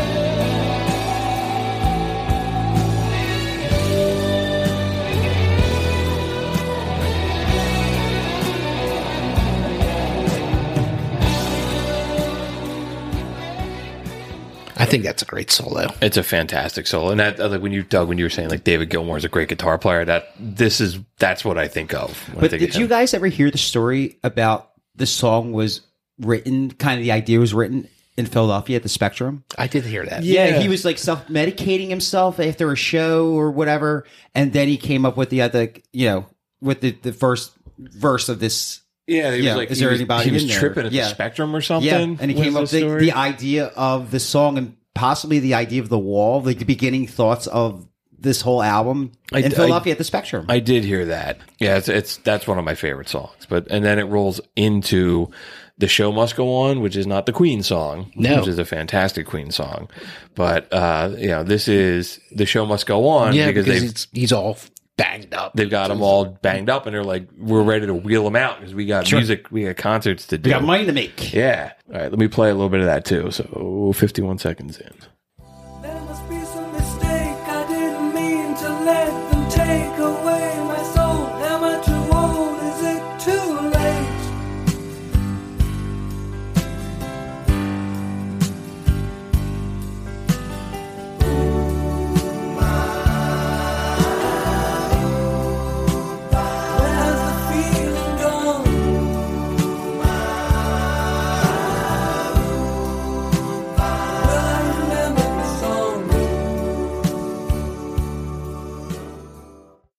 Great stuff. I Excuse mean, me. Yeah, so he's drugged out. You know, where's the feeling gone? Will I even remember the song? yeah, like I'm going to go out there and, you know, and he goes out there. Even in that song, like again, like going back to previously we said, like okay, kind, like this fits the mood for where this period it's at. Like you know, like the the ooh, like kind of like I don't want necessarily want to call it doo wop, the ooh wop, like in the background. So it might fit that style of where his mind is at, like because the music changes a little bit. Yeah, he's like in La La Land. Yeah, but even mu- musically wise in the in this album for the feel for this album, you know, going back to that concept we were talking about earlier. Yeah, earlier. now they now they have him like the drugs that they want him on. Right. Yeah. Like, oh, the show must go Yeah, on. it's a little happy. Yeah, that's you a great, yeah, It's right. all like, happy. Oh, hey, man. Like, yeah, Yeah. that's that, that, ooh, ooh, that's a great point. Yeah. Like that doo woppy kind of sound to it. Um, and then, so it, then he's on stage. Yeah. And he's on stage and they play in the flesh. And this is, if you've seen the movie, this one, he's in the very World War II German Mm-hmm. looking outfit. Um, This is like he steps up on stage. Now his show starts. The first time we heard it in the flesh, that was the story of the wall starting. Now he's going out on stage to perform for his concert. So the first song is in the flesh. right. so he goes this- out there and he starts mocking the crowd. Yeah, he's introducing like the new version of him, and the the the beginning of the song or the beginning of this album, the song it was a question mark in the flesh. In mm-hmm. the flesh, this is in the flesh. It's a statement. It's not a question. So he's being like, okay, here, and this is when he starts like really. It becomes a commentary on people's like obsession with celebrities. You know, he doesn't really like trust his fans. He's like, we're mm-hmm. gonna find out who the true fans are and stuff like that. And even I mean, if you've seen the movie, this is like it's very visually like it's disturbing because he looks like he's wearing a Nazi Yeah. This is when he shaves his eyebrows and all that. Yes. Yeah. Right. Yeah. I, yeah. I think so. Yeah, He cut his nipples off. he, did something his- wild. no, he was cutting it. He was shaving his chest. He was shaving all the hair off his body, and he clipped Nicked his himself. nipple. Oh, okay. I didn't watch this movie for thirty years after because of that scene because it skeeved the shit out of me so much. I didn't. I didn't watch it again until uh, we were preparing for the show. But here's a little bit of in the flesh.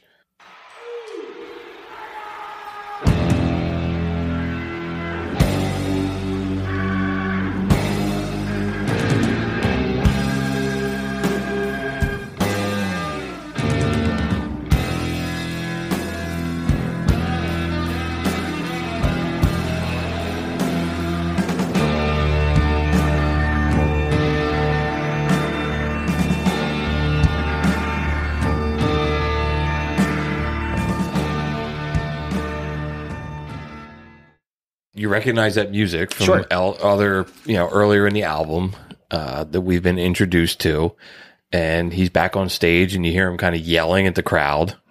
Just mocking the crowd. Yeah. And then later in the song, he really starts, uh, he starts calling out different people. And this is where like it, it does get rather dark because he starts like, I think he says there's a Jew. There's a Jew. There's a queer. There's a coon. Yeah. There's like every. He goes after everybody. Yeah. Uh, Let's play a little bit of that too. And it was like, you know, and I've never, Pink Floyd's never taken a lot of like, you know, they never like, oh, they're racist and this and that. Because they're clearly people understand that this is like commentary on stuff. But let me, let me fast forward to that. We'll play it. Are there any queers in the theater tonight? Get 'em up against the wall.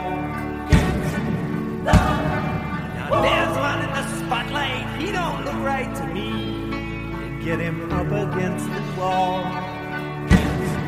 And that one looks Jewish. And that one's a cool. Who the hell is into the room?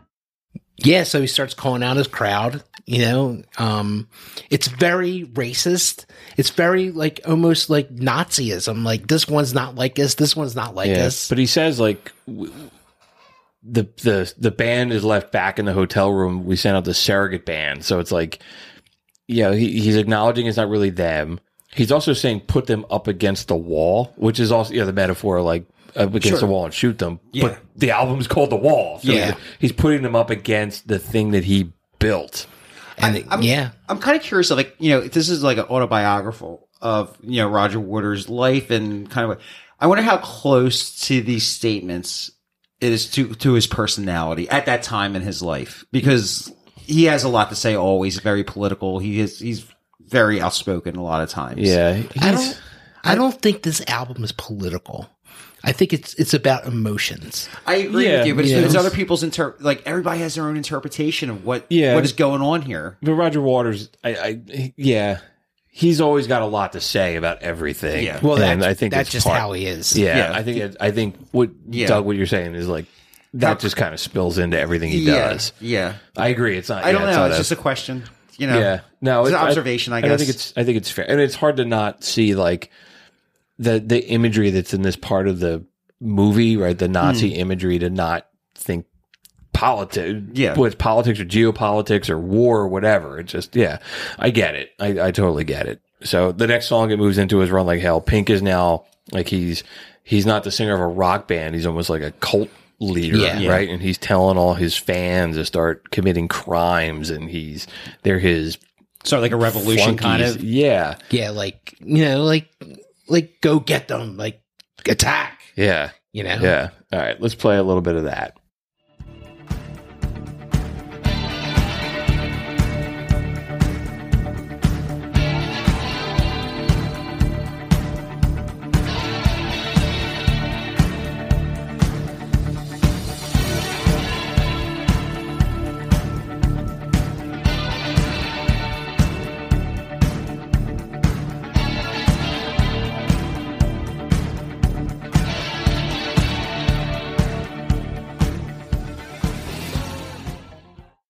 Yeah, that's like definitely one of my favorite guitar parts in this whole album. The beginning Yeah. of that, like dick it, dick it, dick it, you know. This is a this is another song too. Like if you listen to it not in the context of the album, it goes way over your head. Yeah, it's Yes. very the guitar riff is very uplifting. Yeah. very positive. Yeah. but for a very like song that's gonna, like run like hell. Right, go Like, run like hell and break stuff, Break and commit shit, crimes. loot, Even even in the, I mean, in the movie, it's like people are breaking into cars, and mm. there's people Yeah. like taxi cabs, and they're throwing rocks through it mm-hmm. and stuff. Very like that. realistic. Yeah, So you know, Pink's still delusional at this point, like in a different kind of way. He's he's living his life now. Like he just played the concert. He told everybody to go fuck themselves. Right. He's out there. Still sounds delusional. no, You know? but he's not behind the wall anymore. he's not in his right. hotel He's- room. so he's out there speaking his mind. Yeah. He's and out there he's- living like, his life. He's Now he's- calling out like what he sees wrong. I don't, you know, calling out what he sees wrong in this world, and he wants to change it. Or No, he's going out to his crowd, like, ah, fuck you, you're a bunch of slaves. Gotcha. You know, like that kind of shit. Yeah. He's doing that shit. And uh, he's ruining himself. He's ruining his career. yeah. Uh, and you had another part of the song you wanted to play, like about two minutes in. Yeah, please. Yeah, all right, here you go.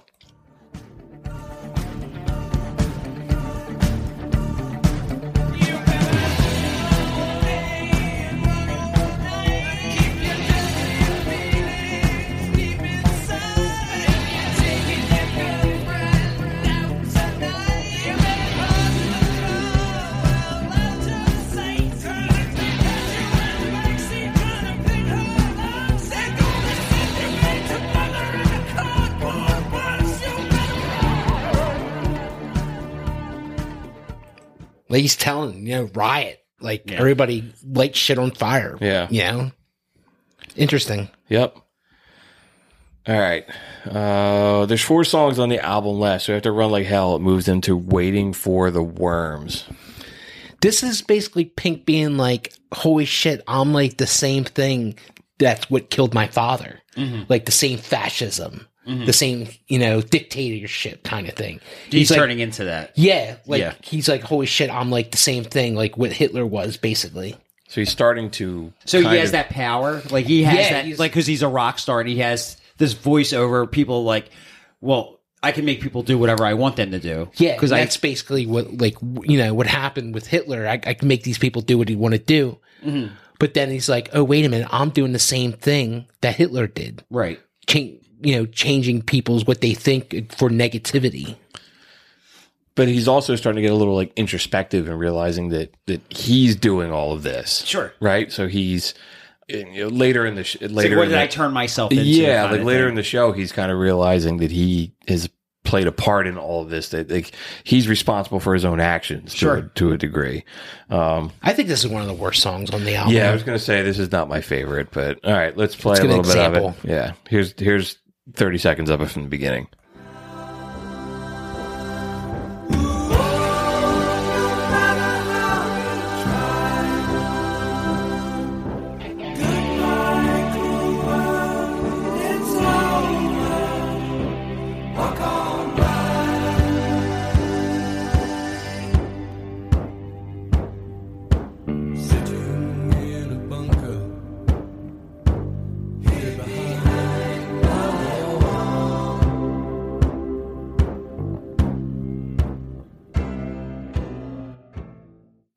That's a weird song. And I was going to say that earlier. Maybe like in one of the other songs, like it had kind of had like have that Beach Boys kind of feel to it. Like I don't, you know.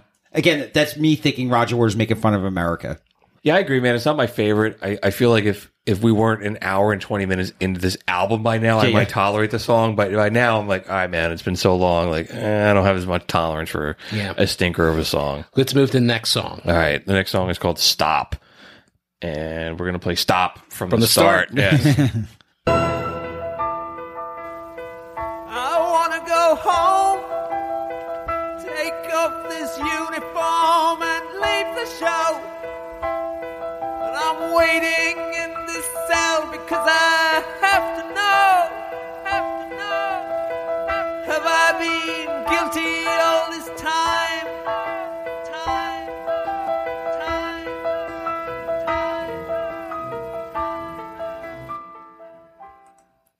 so know- that was the first full song we've ever Yeah. played on the show. That was it. That was the entire song. You it was know, only he- thirty like, he, seconds. like he says, he wants it to stop. He wants Yeah. to get out of the wall. He's tired of being isolated.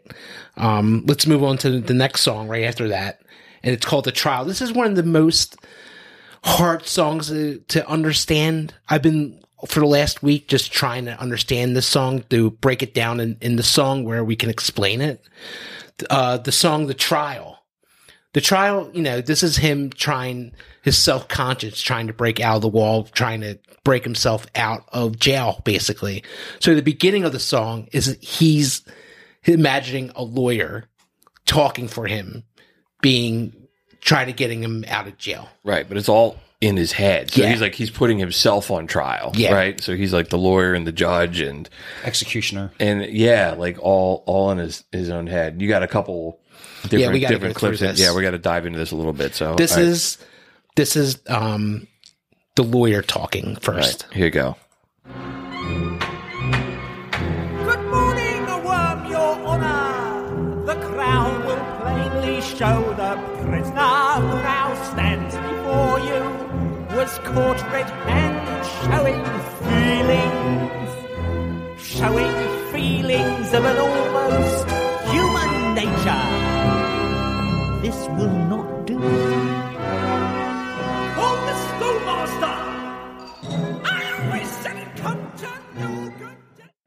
you know he's on trial and the, and the um the lawyer's bringing now the school teacher and the, to speak Yeah. to speak to the to to the crowd to be like this is what is going on I always enjoyed this song because it's like very like Vaudeville-ish. It's very like very english Yeah. it's yeah, very, I, like- like like like that Monty Python kind of thing. Yeah. I lo- like I always enjoyed Definitely. this. I always enjoyed this. It's It's- got it a makes very, me smile. It's got a very like it is like a Playful musical kind of thing. Yeah, Yeah, yeah. kind of vibe to it. Let's move to the next example at All right. 157 All right, here you go. You little shit, you're in it now. I hope they throw away the key. You should have talked to me more often than you did. But no, you had to go your own way. Have you broken any homes up lately? Just five minutes, worm, your honor. Him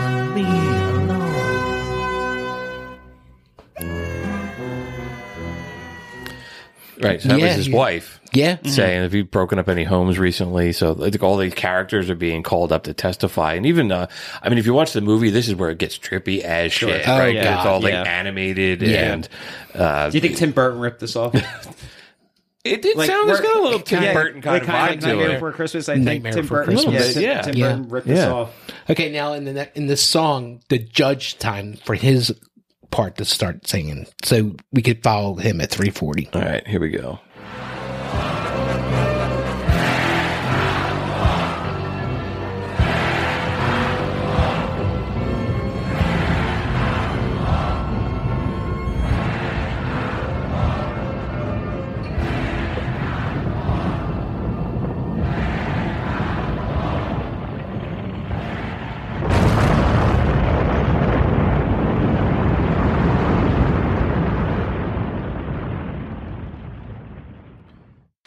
So I to cut that up in post production, but uh, yeah. So that was you know it ends. The judge passes sentence, and then it ends with you hear the wall coming down. Wow. being torn down. and which is interesting. Now the the ending of this album, they play a song that's very much like the beginning of this of the album of In the Flesh. It's called Outside the Wall. Yeah. All right. So let's play a little bit of that. This is the same song in the beginning. And it says, Isn't this where? And it cuts out. And in the beginning of the album, where we came in. Yeah. We'll have to, Yeah. we'll have to dive into that a little bit. Do you hear it? Yeah. All right. So let's let's explain that a little bit. So that's the kind of there's no lyrics to that, right? At the but the very very end of the track, Pink says, "Isn't this where?" And if you listen to the beginning of the first song, Pink says, "We began." So here's the here's the question for you. Do you think Pink ever really got out of his mind then? No, because it starts Starts all over, over again. again. Like Yeah. he's It's like like, just, that's just it's one day. Yeah, Yeah. It just keeps on going and going in his head. Yeah.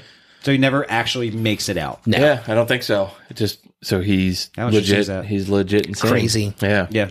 And it's such a subtle thing, man. I was like, I never, never noticed that. I at never the noticed beginning that of that either. first album Until I start doing the research, I saw Yeah. that. I was like, Jesus, that is amazing. Yeah, that's pretty deep. Until I read that one dude's uh, that wallanalysis.com and saw it on there. Yeah. It's pretty deep. So that's the wall, man. I, I'm shocked that we did that in two hours. I thought Wow. I was like, we're gonna be here all goddamn night. I hope And we got it through. Yeah. You Yeah, know? it's a it's a really interesting story, man. It's it's a fantastic album again, and you put it in the the, the context of that it's just one overarching story is just uh, really cool. the whole part about him um, with his wife was very eye opening with the telephone Mm-hmm. calls happening. Like all those years, I've I've heard the telephone going on. I never realized Never. it's him calling home. Yeah, just- and then hearing that Mr. Floyd is calling Mrs. Floyd, and the guy's answering Yeah, the I never put phone. that together either. And that was the the lover. You Yeah. know that I, I never really got that until I did the research for this. One one thing you know that I really thought about this whole week by listening to this,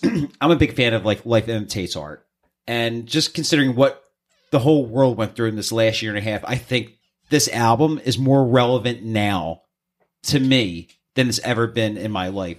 But that's my own interpretation. I find my identity in the feelings of how I felt like tapping back into it of this like insanity world and just um unsureness. I feel like I've been I've been doing so much research on this album. I feel like I was pink. Yeah. I feel like I was shut out to the world and listening to it over and over and over again. It's really tripped out when you really get into this album. You you know, you try to understand you try to understand seclusion. Mm-hmm. You try to understand uh depression. Yeah, You know? and that's where I'm getting at. Like, Yeah. you know, because I think like a lot of people I can identify with it now. You know, thinking back on what everybody went through. Everyone's been going through for the last year and a half. Yeah, man. All right, so that's that's the wall, dude. Let's uh let's move on to some other stuff. I got some second thoughts. So we got some fan email from Lloyd Drum in Dallas. He said, "I found your podcast, love it. The Marley piece was superb. Anything I can ever do to help from Dallas. I play guitar, piano, read music, etc. Uh, I'm from New Orleans. I lived in New York for 10 years. My dad was a jazz drummer. I love all music. Let me know how I can help. Lloyd.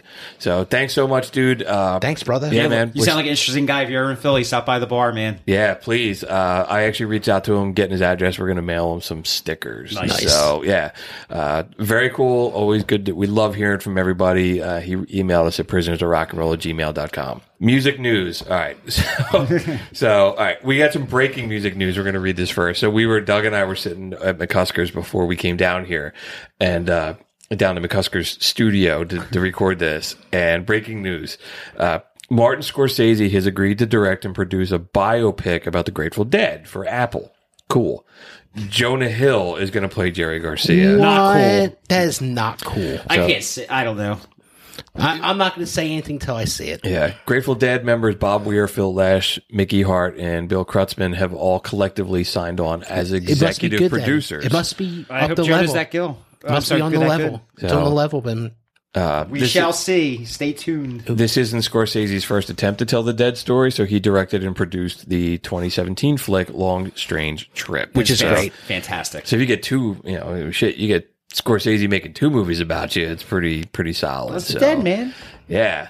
All right. 10th Avenue Payday. Bruce Springsteen is negotiating a deal to sell the rights to his music catalog and publishing rights to Sony for $415 million. This is the first time I'm hearing this. That's more than Dylan sold his. yeah, I can see that though.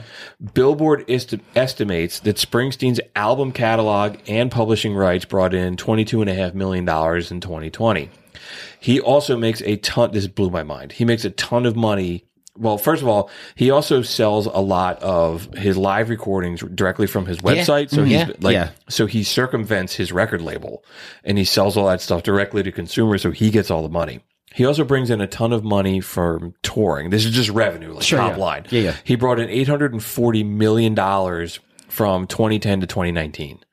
Why do you think all these guys are selling? They're like Nikki Sixx did it. He sold all because his like they, Dylan. they're seeing how the how the um, business is just Falling apart. Yeah. and they just want to get out of it. Maybe they see the end of music retail Yeah. to a point, They and also- they're yeah, like, we you so know, yeah, get out now. They also said it was something around like uh, uh, Dolly Parton said this. It was something around like estate planning. Like Yeah. it made sense, like uh, maybe tax implications or something Mm-hmm. like that. Yeah, there, there's there's a reason behind it. But he brought in 840 million dollars in nine years, and that's That's a lot of that's money. a decade of a 50 year career. yeah. he's bringing in almost a billion dollars. Yeah. so it's like, dude, but to let go of your music, that's pretty heavy shit. yeah, in my opinion. especially for him, Exactly. because he Yeah. does release a ton of bootlegs Yeah. and stuff like that.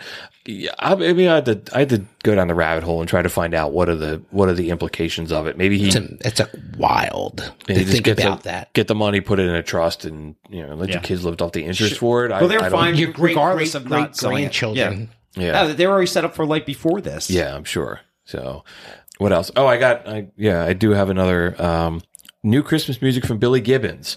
This episode is our first to come out during the 2021 Christmas season. It's coming out after Thanksgiving, so it's appropriate that uh, one of our news stories is about some Christmas tunes. ZZ Top guitarist Billy Gibbons released his bluesy version of Jingle Bells called "Duh Jingle Bell Blues." Here's 30 seconds of it.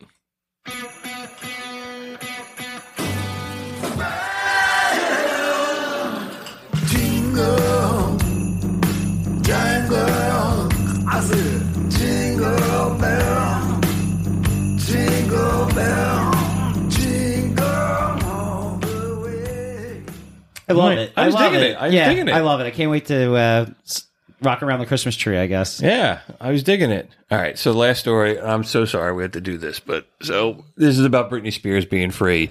The fact that I love all of our listeners so much that I did more research about this than I ever needed to do. So, a Superior Court judge terminated the concert conservatorship that Britney Spears uh, lived under for 13 years. So basically, Britney Spears is now again allowed to make her own personal and financial decisions. So in 2008, a judge placed her dad, Jamie Spears, an attorney, in charge of all her affairs because she was, you know, all that. You remember all that stuff. She shaved her head, so she got divorced from whatever Justin Federline. I don't know why I fucking know. Why that. do you know that? I don't know. Uh, she lost her custody of her two kids, and she basically started doing all that crazy stuff. So her her dad filed an injunction and basically was allowed to be in charge of all of her her life and all her financial decisions. So there's two parts of this. So he the, here's like the degree to which he went that he controlled her life. So he she had one of those like um IUDs, one of those like birth control things. Yeah, yeah, I heard he that, wouldn't yeah. let her have it removed Yeah, I heard that. um, she was going to get married again. And, but she couldn't agree to get married unless her dad said you could. That's And she said no. He uh, put recording devices around in her house. He also apparently wouldn't even let her pick out like the color of her own like kitchen cabinets. And her dad also, as part of his deal, was he got a salary of about two hundred thousand dollars a year for being in charge, and he got a cut of every deal she's ever signed. Yeah. So she's been doing like Hey, you gotta Vegas take- residencies. You, you got to take care of that cash cow, man. Yeah, Like, so- you know. but you know, there's a reason for everything. I hope Britney got the help that she needed, and she's more stable mind in her later years in her life, and is capable of taking care of herself. 'cause, like she, you know, so she, yeah, she's allowed to uh, start doing stuff again. I, I maybe her dad's a shitbag of the week. I maybe, Maybe. I, you know, all right. Well, it's shitbag of the week. dun dun dun. It was just interesting. That, you know, they said she was doing like that residency in Vegas, and he's got to cut all that. He said he made millions Sure. in the last couple of years, and now she's going to turn around and probably sue him for putting her under his thumb. who's worse, him or the Wilson dad? from Uh, the, Beach Wilson Boys. dad, right? We, Who's we, worse? We make like a uh, an all shit bag. Uh, oh, we could we could have like a We should celebrity death the match. all, the all shit bag, like uh, Michael Jackson's dad. Yeah, yeah, yeah. and uh, all that stuff. So, all right, that's that's music news. I said I spent more time reading things about Britney Spears. I was like, can some website please just tell me in three sentences what is going on with all that because I don't care enough to read a lot about it. So, the electric chair, you guys, Yeah, I got something You got you. something, or what you got? This week I want to send Madonna to there, and it's American Pie. Oh, I was dude. just thinking that too. Good for you. Uh, all right, so the electric chair is where we kill a song. All right, let's just start playing this. And I was literally sitting on the set thinking about this. This sucks. I, I think American Pie is. I love the song. It's, I do it's too. blasphemy. We could do a Since whole day show one, on. this song came out. I was like, this is garbage. Yeah, I could walk through. I, I know the symbolism behind like every lyric of Hmm. this song. I've read things about it, and I like to do a show about this song. I, I yeah, would. I think we I totally would do a whole song Not about this. her version. No, no, no, No. no. just, just on the song in general. what Yeah. the There's a fuck million is things going on in the background of the song? It's the, not, it's the early thousands, man. Let me this hear is it. just for a movie too. I think Let me hear it. it sucks. Oh my god. This is for Austin Powers. I think one of the Austin Powers movies. Is it? Yeah. It's fuck. It is. It's Yeah, really yeah, it's terrible. bad. I mean, I I can't stand her. She's she's up She's there with slob. REM. She's a slob. yeah. I wish she would stop being a weirdo and just go out and like play the fucking songs. Play the hits. Yeah, I don't even like a lot of her music, but was she still talking in a fake shitty British yeah. accent now? Or she, she had like, I remember she had an eye patch for a while. Oh my god, I, So she was. Uh, I don't think she's a clown. I think she's an overmade. uh, I can't stand Yeah. her. She's always trying to stay clinging relevant to her by doing something relevancy. stupid. Like Mike Mike Stack. He's a clown. Madonna, Mike Stack, the guy singing Oh, from Michael Creed. Stipe. Oh, oh, oh, yeah, Scott Mike- Stapp. Scott Stapp. You're- I oh, the put guy them from together- Creed. I was putting He's together a with a clown. Why? What yeah. did he do? He just He's just a clown. clown. He's just a He's a clown. Madonna, I don't know. I don't know. All Kill right, it. Yeah. We sentence you to death.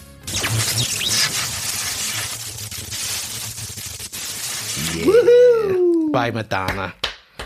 The Material Girl. That song makes my ears bleed. That song's that's a great pick, man, because that song is, Yeah. is really I don't. really I bad. can't remember if we did it before. or I was not. trying I, I Yeah. think maybe we mentioned it in the electric chair episode, but it deserves to die again. That's that is one of the worst covers ever. I was thinking today. I'm like, who do I hate most in music? I'm like, oh, Madonna. yeah, I, I, do hate too. her and her fans. Yeah, I do too. So that's it for episode 30, man. We only play 30 second clips of songs from the wall, uh, so we don't get sued. But seriously, man, go out and listen to this whole album front to back, or go watch the movie, or check out the videos of the band or Roger Waters performing it live. There's stuff on YouTube, like full concerts, or the uh, Roger Waters put out a, a movie version of him performing it. It's, great. I watched it today. It's fantastic. yeah, it's this is it's as much as a visual experience. Yeah. Um, you to get the full story. It's great, and it just adds a whole other layer to you, it. if you want to see something cool on YouTube, they have the performance in front of the Berlin Wall they did Yes, you mentioned that. from 1991 when, yeah, something like something that. when the Berlin yeah. Wall come down, Yeah. right around that that time. 1990. Like Yeah. yeah, Yeah. But, it, but it's really 90. cool. It has a lot of great performances by a bunch of different artists that come up and play Roger Waters. I'm going to watch it again. But that show, like, there was a lot of hiccups in that show. I read about this week. There's a lot of things that went wrong, they pulled it off. Like, hmm. it's really amazing. I think they it's pulled it off great. off. I Yeah. watched it. I thought it was awesome, especially for the the huge caliber it was on. Yeah. And, like the whole world was watching. Yeah, like Yeah. they had a power outage and everything, Wow. and they and they pulled it off. They just kept on going. Like it's amazing. It pulled off as good as it did. Very cool. Yeah, definitely go check some of this stuff out. Maybe we'll we'll share some of it on our uh, social media pages in the next couple days. Uh, speaking of social media pages, you know, you can always get in touch with us. We're on Facebook, Twitter. We're at prisonersofrockandroll.com. You can shoot us an email, prisonersofrockandroll at gmail.com. If you really like the show, consider giving us a follow on Spotify, Apple Podcasts, wherever, whatever platform you're using to check us out. Leave us a review. Tell your friends about us. You know, if you reach out to us and just be like, "Hey, man, I really like your logo," we'll mail you some stickers. The holidays are coming. You could give somebody else stickers of our logo, and who wouldn't want that? You could That put it on, on giving. You could put it on a mug. You could put it on. A, you could put it on a frisbee. Right. crispy. You can put it on a piece of coal. uh, and lastly, man, if you were in the city of brotherly love, stop by McCusker's Tavern at 17th and Shunk Streets in Philadelphia. I always stop in for a beer before recording the show, and it's always great to see everybody. So, so that's it. We're going to be back in two weeks. That's going to be our Christmas episode. We decided that's going to be our season finale for season one. Uh, it'll be the last show we do for 2021. Man, we've been doing the show for like 14 months. That's Wow. great. This will be our second annual Christmas show. Speaking of Christmas shows, you can also check us out on the Songfacts podcast. They're putting out a Christmas episode where a bunch of other hosts from all the other Pantheon podcasts are going to be on there talking about some of their favorite songs. We're on there. We just submitted uh, our segment, and you're going to have to check it out to see what we pick. So that's it, man. I hope everybody had a great Thanksgiving, and we'll be back in two weeks. gobble gobble. Keep on rocking. Peace out. Just a prisoner!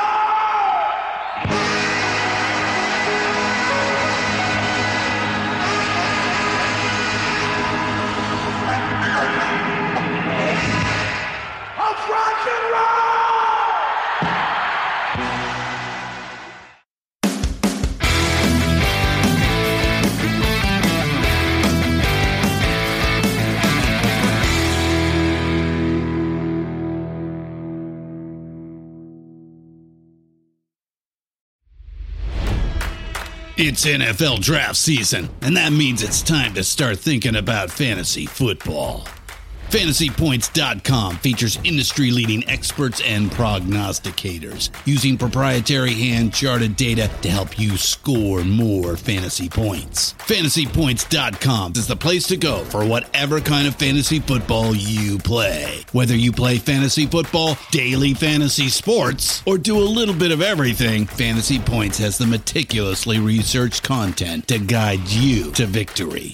And why wait for the fall? Fantasy Points also covers the new spring football league, the UFL. Join the guru, John Hansen, Scott Barrett, Joe Dolan, and other massive names in the fantasy football universe with an exclusive offer. Use code Pantheon for 15% off any fantasy points package, including the all in package, with access to every article, tool, and data nugget that Fantasy Points has to offer. That's fantasypoints.com and code Pantheon for 15% off at Fantasy Points. Fantasypoints.com, code Pantheon. Score more fantasy points.